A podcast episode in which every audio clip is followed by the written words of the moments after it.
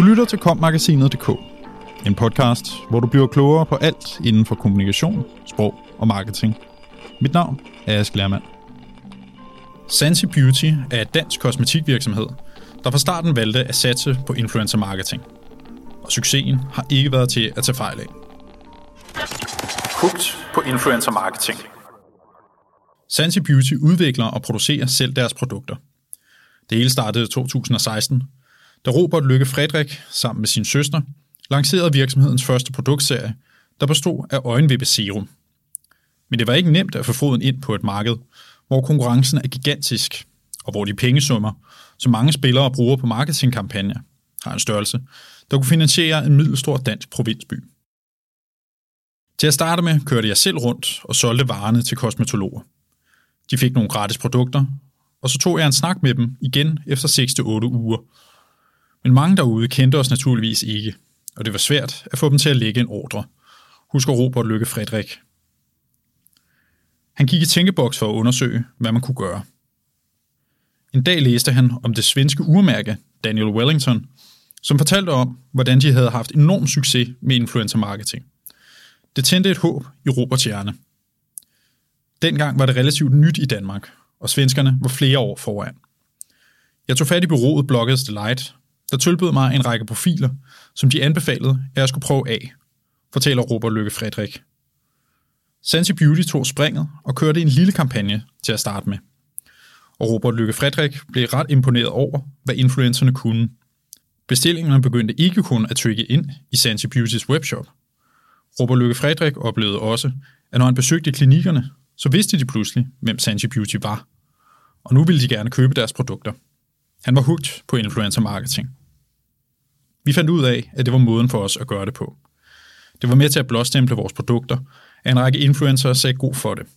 Alternativt skulle vi have brugt år på at opnå samme kendthedsfaktor, forklarer han. Busser uden effekt. Sensi Beauty har også prøvet mere traditionelle marketingkampagner, men det havde ikke rigtig den effekt, som Robert Lykke Frederik forventede.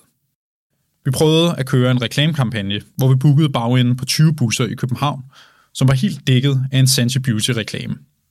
I reklamen havde vi indsat en rabatkode, så vi kunne spore, hvad der kom ud af det i form af salg. Vi kørte kampagnen i to måneder, og vi fik fem salg ud af det. Fem salg. Det kunne vi hurtigt konstatere ikke var super rentabelt. Buskampagnen kørte sideløbende med en influencerkampagne, og vi kunne måle effekten. Influencerkampagnen kostede os femogtyve tusind kroner, og den genererede et overskud på femoghalvfjerds tusind totalt set. Vi gav hundrede tusind kroner for buskampagnen, og den gav et underskud på syvoghalvfems tusind kroner. Vi solgte med andre ord for tre tusind kroner gennem busreklamen. Så det var ret åbenlyst, hvad der fungerede bedst for os, fortæller han. Influencer marketing er ikke løsningen for alle. Sensi Beauty har haft stor succes med influencer marketing. Men Robert Lykke Frederik erkender, at det ikke nødvendigvis er alle virksomheder, for hvem det er den rigtige løsning.